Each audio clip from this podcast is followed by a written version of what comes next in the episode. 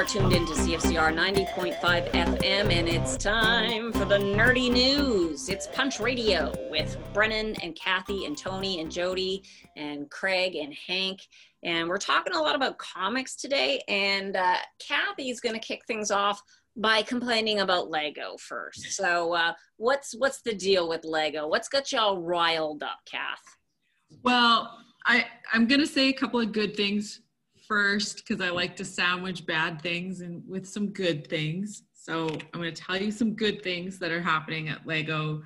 Um, so uh, some, some of the sets that come to Lego are made by fan through a fan channel and voted on, and they're called the Lego Ideas sets, and they're usually nice sets, um, like characters that just wouldn't come into Lego, like the normal Lego sets, Star Wars, Marvel, stuff like that. This would be something different, like the City Perks set, or Sesame Street just came out, or stuff like that, different stuff.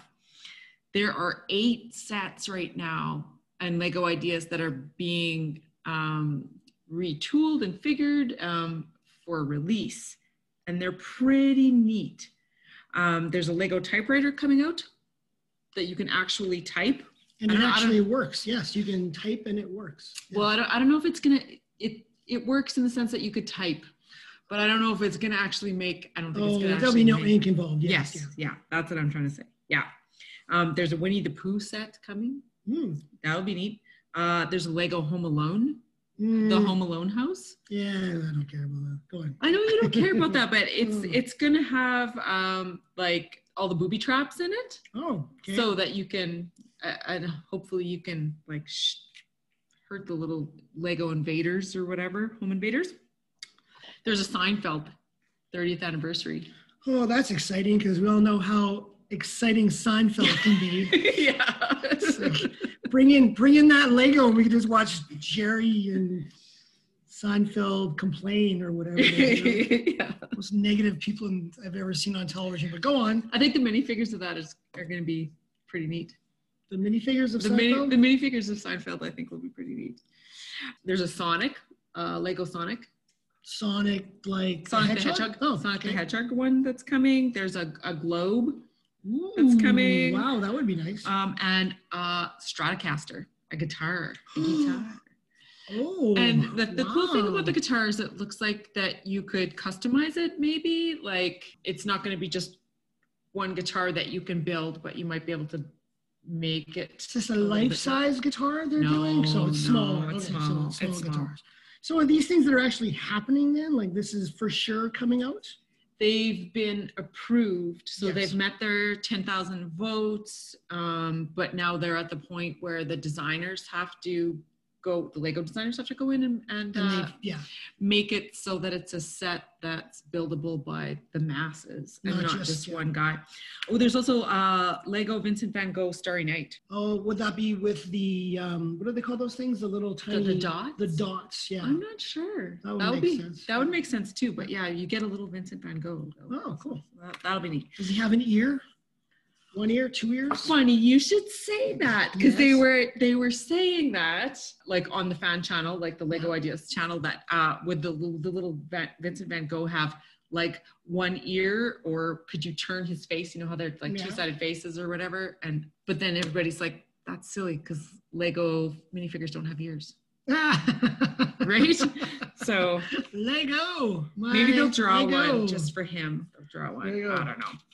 So th- that's a good thing that's coming out. Um, also for March, a new thing has come out that's for little people. It's called Video, V I D I Y O. There, it's an app that's a music video. Uh, you know the Mar- Mario things that came out that's interactive, and you buy the little sets and you put the sets together and you move Mario around with mm-hmm. the Lego. This is kind of on the same technology, and then you get two by two tiles with a minifigure, and you scan your minifigure and the tiles into this app, and you add some things to it, and it makes a little music video, and you can share this music video with your friends. Okay, so this is very kid. Very kiddish. Yes. It's a new way of playing with Lego, because kids can't just sit down and build Lego anymore. They it's have all to about an app. It's all about an app. Yes, so, all right, it's that all makes about sense. an app. Yeah, that makes sense. So the uh, the the little mini character that you get and the three little tiles that you get that give you features in your video, they're kind of like, there's eight different characters, blind characters. Oh, okay. Blind characters that used to come in bags. Okay, now what's the deal? They don't come in bags anymore? Now these ones are not in bags. These ones are in boxes. So blind boxes have been around a long time. We do they do blind boxes for a lot of stuff. But and when you buy a blind box, you have no idea what it is. So you can you get three no of idea. each yep. figure that you buy. I really like the Lego minifigure sets that come in the bags. I'm really good at feeling the bags. Yes. Kathy's really good at feeling the bags. Lego. Yeah. Lego, Lego bags. Yes. I can tell you exactly what's in it. And but this bags. is going to take all the fun out of it for me. It's going to deflate the whole thing. If I have to get eight different boxes and there may be this eight this of the same character. But at the same time, you might be good at feeling bags, feeling sacks. You yes. might be good at, at feeling the bags. Or, yeah. You, but at the same time, a lot of people aren't. So it really doesn't change for a lot of people. So the majority of people just go with their kids and they grab a they grab a bag and they, you know, they don't feel the bag. Like you guys, there's like ten people. You walk in and there's all kinds of people looking through these, you know, these Lego bags. Uh, yes, this is true, and it's always like me and four other guys my age who are yeah checking for these things, and it's the kids who buy like a handful of them and yeah. don't care. So it's not that big of a deal. I think it's good. I think it's e it's easier. It makes it fair for everybody. Um, I'm not really um, not a big guy who buys these minifigures, but I think it's easy to buy. Just you know buy fifty of them and get you know forty the same. That is not matter. Yeah. Yeah, it doesn't so, matter. Sounds about right. Yeah. No, that's yes. not how I do it. Um, Maybe in so, this like COVID age, they're trying to discourage shoppers from like handling the bag so much. That that might be it. Um, some of the the like fan people, Lego people, are saying that this is just a thing that they're doing for the video pieces, and and not. It won't be something that's rolling out for the new blind bag things, but we'll we'll see how that goes. Um, already, the last Lego minifigure set that came out, they're trying to make it harder for people like me. They uh, it, it, things in them were double bagged, so you you can't really feel it. It's just like they want you to buy two. Well, they want you to buy they more. Want you to buy they more. want you to buy more. They don't want it to be easy. It's like, oh, everyone. Otherwise, we just yeah. it's like a plastic in a plastic bag. You just buy the ones you want. So that's just what they don't want. That that's just retail. But it's taking the fun out of it for me. That's just I retail. Like that. That's retail, man. they, want, they want you to buy more. It's true. Is that all you had to complain about today? Well, I'll complain about one more thing. Okay, quick. Make it quick. Okay, I'll make it quick. Lego stuff is still not in stock. We ordered something in January. It's still not in stock. Uh, everything on the Lego site that I want is out of stock. It's driving me crazy. There is kind of maybe hope on the horizon. They are saying that IKEA, the sets that they made special for IKEA, yeah. will all be restocked in March. Oh. So if they're going to restock all the IKEA stuff in March, maybe everything else is going to come back. Like COVID is just killing It's saving me money because I can't buy anything, but you know. I haven't got my Christmas gift yet. Yeah, he hasn't got his Christmas gift yet because it's Waiting. still back ordered. Still back ordered. Okay. Stupid Lego. Just be patient. All right. Well, in the meantime, you can fill the void with comics. There's lots of new stuff. Brennan, what is going on with D C? What's the Infinite Frontier all about? Okay, so Infinite Frontier uh, has just come out. Uh, the first issue is number zero, and this is appears to be the launch of the new direction of D C Comics. So we went through the D C uh, death metal, and then we had the future state that I've been talking about a lot, a couple of two to four issues showing us different multiverse type things. And now this is setting the stage of what the titles are going to be looking like uh, for the next near future, I would, I would assume. So Infinite Frontier starts off with Wonder Woman, you know, being the big hero of, of death metal and basically saving the universe. and she's being visited by the quintessence and being told that at one time when the universe stood with only fifty-two universes that were walled off from the omniverse, it's now open again and we have countless universes and there's no more boundaries, and well done, the multiverse is back. And Wonder Woman basically says, how do I know this is true? Um, they want her to join part of the, like like the Spectre, like being a an all-powerful presence who's part of the universe. And she said, how do I know this is true, not just some kind of trick? So the Spectre says, I will be her guide and I will show her parts of, of the universe so that you know that things are how they should be. So from there, throughout the comic, we have uh, a series of stories that are showing us glimpses of what the next round of D C Comics are going to be like. So we have a Justice League story, Batman, Wonder Woman, Green Lantern, Teen Titans, Flash, Stargirl. You get the idea. So a, a good cross-section of what's going to come. Every story is like a small glimpse, so it's anywhere from, you know, four to six pages. Uh, everything in here is actually is quite good. Um, I like seeing all the different styles of artwork. The nice thing is all the art is really quite good. So I'm not sure if, if D C's just being a bit more aware of it. Uh, I'm not saying D C has had bad art per se, but it's nice seeing different styles that you can tell people are actually kind of at the top of their game. So we have some really good art. There isn't much in here that isn't too surprising from the future state. It's, it's sort of like you take what the present might be in future state and kind of meet it somewhere in the middle. There's a lot per story, so I don't really want to pack each one. Um, but a couple neat highlights is, one of my favorite ones was actually the Green Lantern Alan Scott story, because one, I think we need more Alan Scott in comics in general, but they actually referenced J S A and Infinity Incorporated.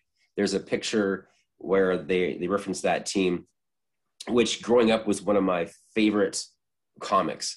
Uh, and so Alan Scott is talking to Jade and Obsidian, and he has a big reveal in it. I won't give it away. But of course, at the end, not everything can be cheery and rosy because it is a D C comic.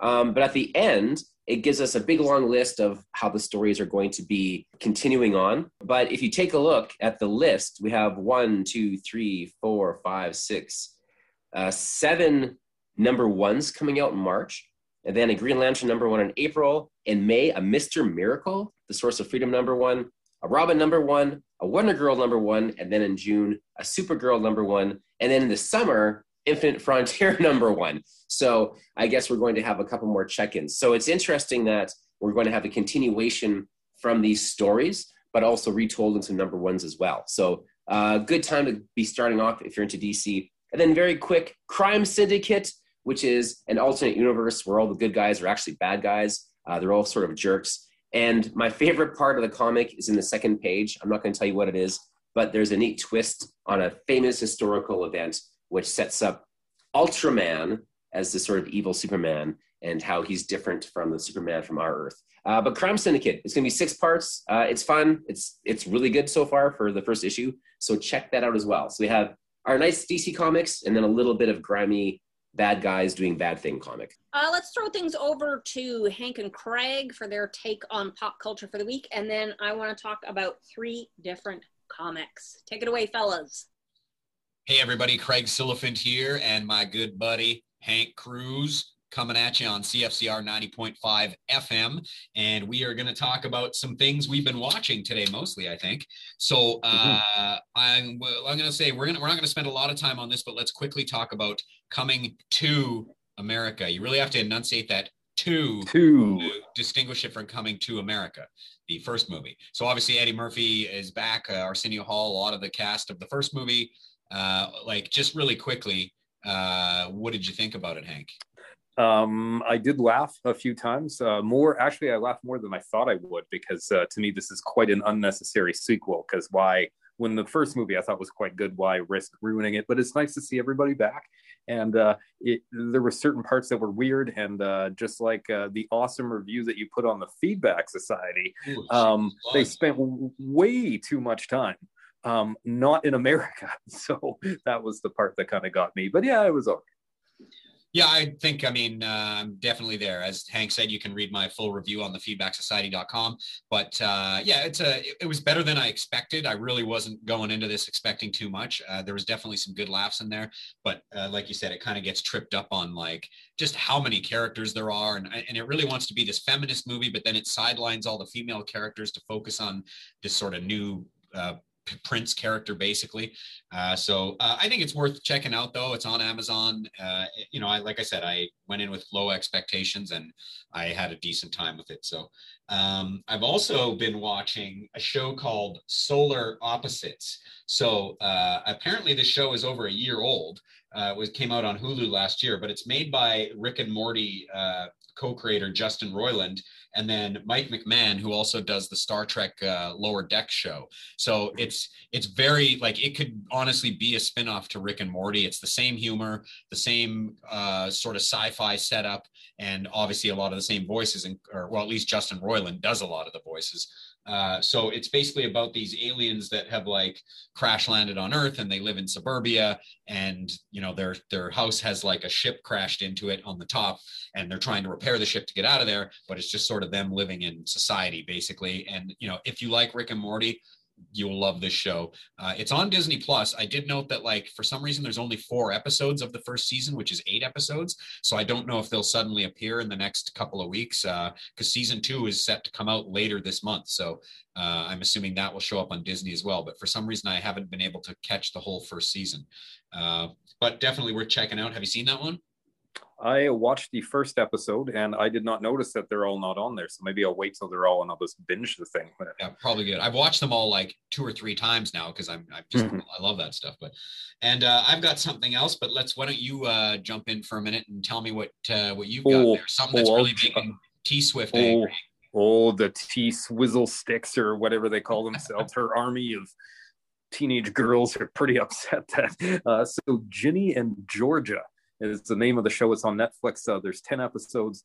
Uh, so Georgia is in pursuit of a better life for her family. She arrives in small town Wellsbury with her fifteen-year-old daughter, Ginny, and her nine-year-old son, Austin, after her husband, who is neither Ginny or Austin's dad, dies in quotation marks. So just to give you a taste in the ten episode roller coaster ride, in the first episode, on her first day to new school, Ginny faces off with a racist English teacher and befriends Maxine, through whom she meets Maxine's bad boy twin brother, Marcus, and another guy, Hunter. She later kisses Marcus, but also agrees to go on a date with Hunter. Now, meanwhile, Georgia meets cafe owner Joe, who is someone from her past. She also meets Wellsbury's mayor, Paul, and the next door neighbor, Ellen, who's the mother of Marcus and Maxine.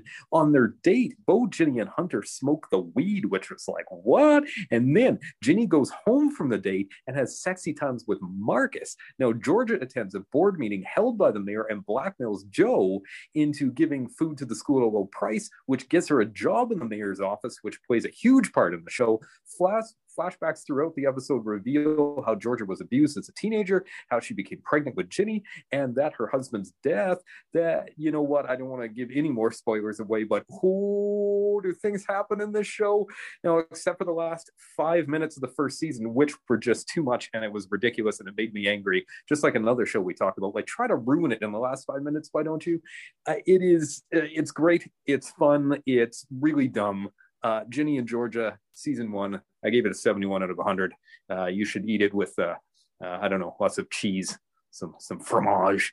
So is it like a comedy primarily, or kind of a dramedy, or? Oh, um, so this, uh, when you go through, I would say that it's a, a ridiculous with a zillion plot lines, zillion genres all thrown into one. We got murder mysteries, we got rom-coms, we got uh, teenage high school stuff, we've got uh, like it's it's uh, just a grab bag of everything. Yeah, so it's like post-genre television. Yeah, it is. It You're is. Sounding kind of like uh This Is Us or Gilmore Girls or something while you were describing it, but maybe there's more to it. The, I think originally the premise they were going to try to go for a uh, more of a uh down and dirty Gilmore Girls, because uh, the mom is uh, uh, actually the daughter is more mature than the mom for most of the part, and they're kind of playing off that there. But no, it's it's it's ridiculous, the whole thing, but it's fun to watch. It's fun huh, to watch. Interesting. Uh, so the last one I have for today is uh, actually a show that's been out since twenty nineteen. And for some reason, it took me this long to watch it, which is weird because I'm a huge fan of uh, the director, but it's called Too Old to Die Young. And you can watch it on Amazon uh, right now. Uh, but it's directed by Nicholas Winding Refn, who uh, is a, you know, I, he, I, I love this director. I mean, he made Drive and Only God Forgives and Pusher and movies like that. Uh, so this is like a ten-part series, uh, and it stars Miles Teller. Uh, he plays a police officer who, without giving too much away, like finds himself sort of working uh, in the underworld uh, for a gangster, basically. Uh, and then he meets another character who is a played by John Hawkes, who's a killer that's uh, like murdering pedophiles and stuff like that. Jenna Malone is sort of John Hawkes' like handler. Uh, what's her name? Tiger Nell something? Nell Tiger uh, Carter? No. Nell Tiger Free. Tiger Nell, King? Nell Carter the Tiger is the, King's is in the it? woman from the eighties. Uh, yeah. Nell Tiger Free, who is the uh, girl from the, uh, the Servant, plays his teenage girlfriend. And uh, then, of course, there's the uh, uh, Christina Rod- Rodlio uh, and Augusto Aguilera play some uh, Mexican cartel characters that are pretty wild. So uh, the show is written by uh, Refn and Ed Brubaker, who we know as a comic book uh, uh, writer. So um, it's it's. It's just a bizarre show in the sense that it's like, it looks amazing. Uh, it's a really great crime saga. But the thing I have to warn you about is it would fall under the category of what us cinephiles sometimes call slow cinema, meaning like it has a very deliberate pace and it really takes its time. There's a lot of characters staring off into the distance. Like conversations that have three lines of dialogue take like five minutes because they just, they there's like fifteen seconds between each response. Uh, and then that's punctuated by just like moments of like extreme violence and, and stuff like that. So highly stylish. I mean, if you know Refn's work, you know, like how stylish it is and over the top in places in a way that's like, you know, Refn can be very self-indulgent uh, and, but in a way that can be kind of funny sometimes. So sometimes the cinema is so slow that you're laughing, you're going like, this is crazy. He's actually doing this. Uh, or the violence is so over the top that you're like, that was crazy. Can't believe he's actually doing this, you know? Um, but overall, like, uh, man, I wish I had to watch this like in twenty nineteen when it came out. It's probably it's the favorite thing I've seen this year so far. Uh, so Too Old to Die Young, and it's on Amazon. And that is the time that Hank and I have. So we're going to throw back to Jody there, and uh, we'll say see you later. Okay. So two of the comics that I want to talk about came out like two weeks ago, but I was lazy and didn't get around reading them till now. And then the other one came out last week, but I hadn't read it yet. And it's kind of a big deal. This is Berserker. This is the new Keanu Reeves book. Um, and it is uh, written by or co-written with Matt Kint, who, uh, if you're a fan of the show, you know that I completely love him. And I've been talking about some of his books lately. It is, it's violent. And it is sort of feels like it's like they're testing out the waters to maybe make this into a T V show or a movie. Like it just sort of feels like a storyboard. It's very Punisher-esque, I think. And actually we talked last week about Frank Miller's Sin City. It also has a real Sin City kind of feel to it too. The art is by Alessandro Vitti. And basically it's Keanu. It's a dude who's just like a beefy Keanu looking guy. He's immortal. And he has to like right the wrongs that the government can't because he's like super mighty. That's essentially what I got out of the first issue. So um, it's, I think it's going to be kind of cool. I'm going to stick with it. It is Keanu. So, you know, you got to love that. He's a, he's a good soul, uh, but we'll see where it goes. That's all I have to say on Berserker. It's kind of cool.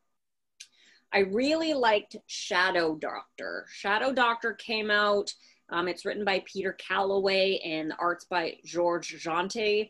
Peter Calloway, this is a, a true story from his family. It's basically the story of his grandfather, who was an African-American doctor who could not get a job in Chicago. Um, he just couldn't get hired because of his color.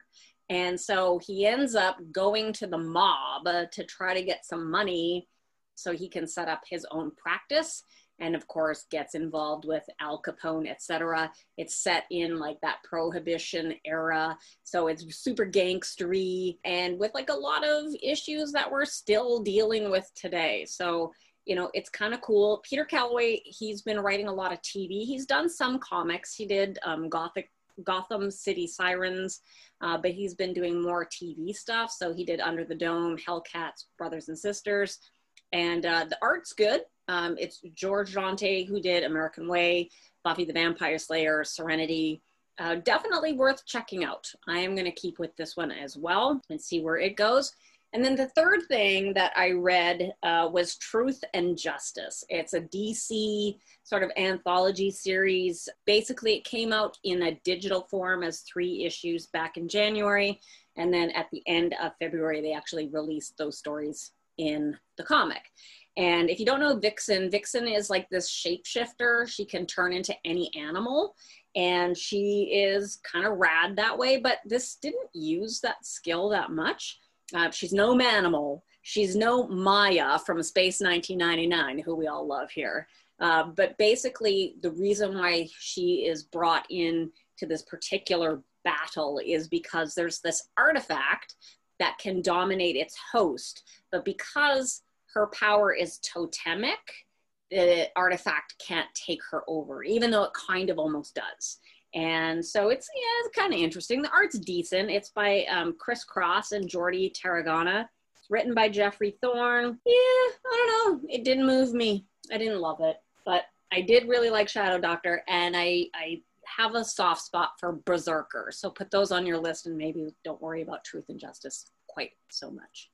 All right, those are my picks for the week. And that wraps up another episode of Punch Radio. So you got to wait a whole nother week now till you get more. But you know where to find us here on C F C R ninety point five every Friday at six p m So in the meantime, keep your dukes up.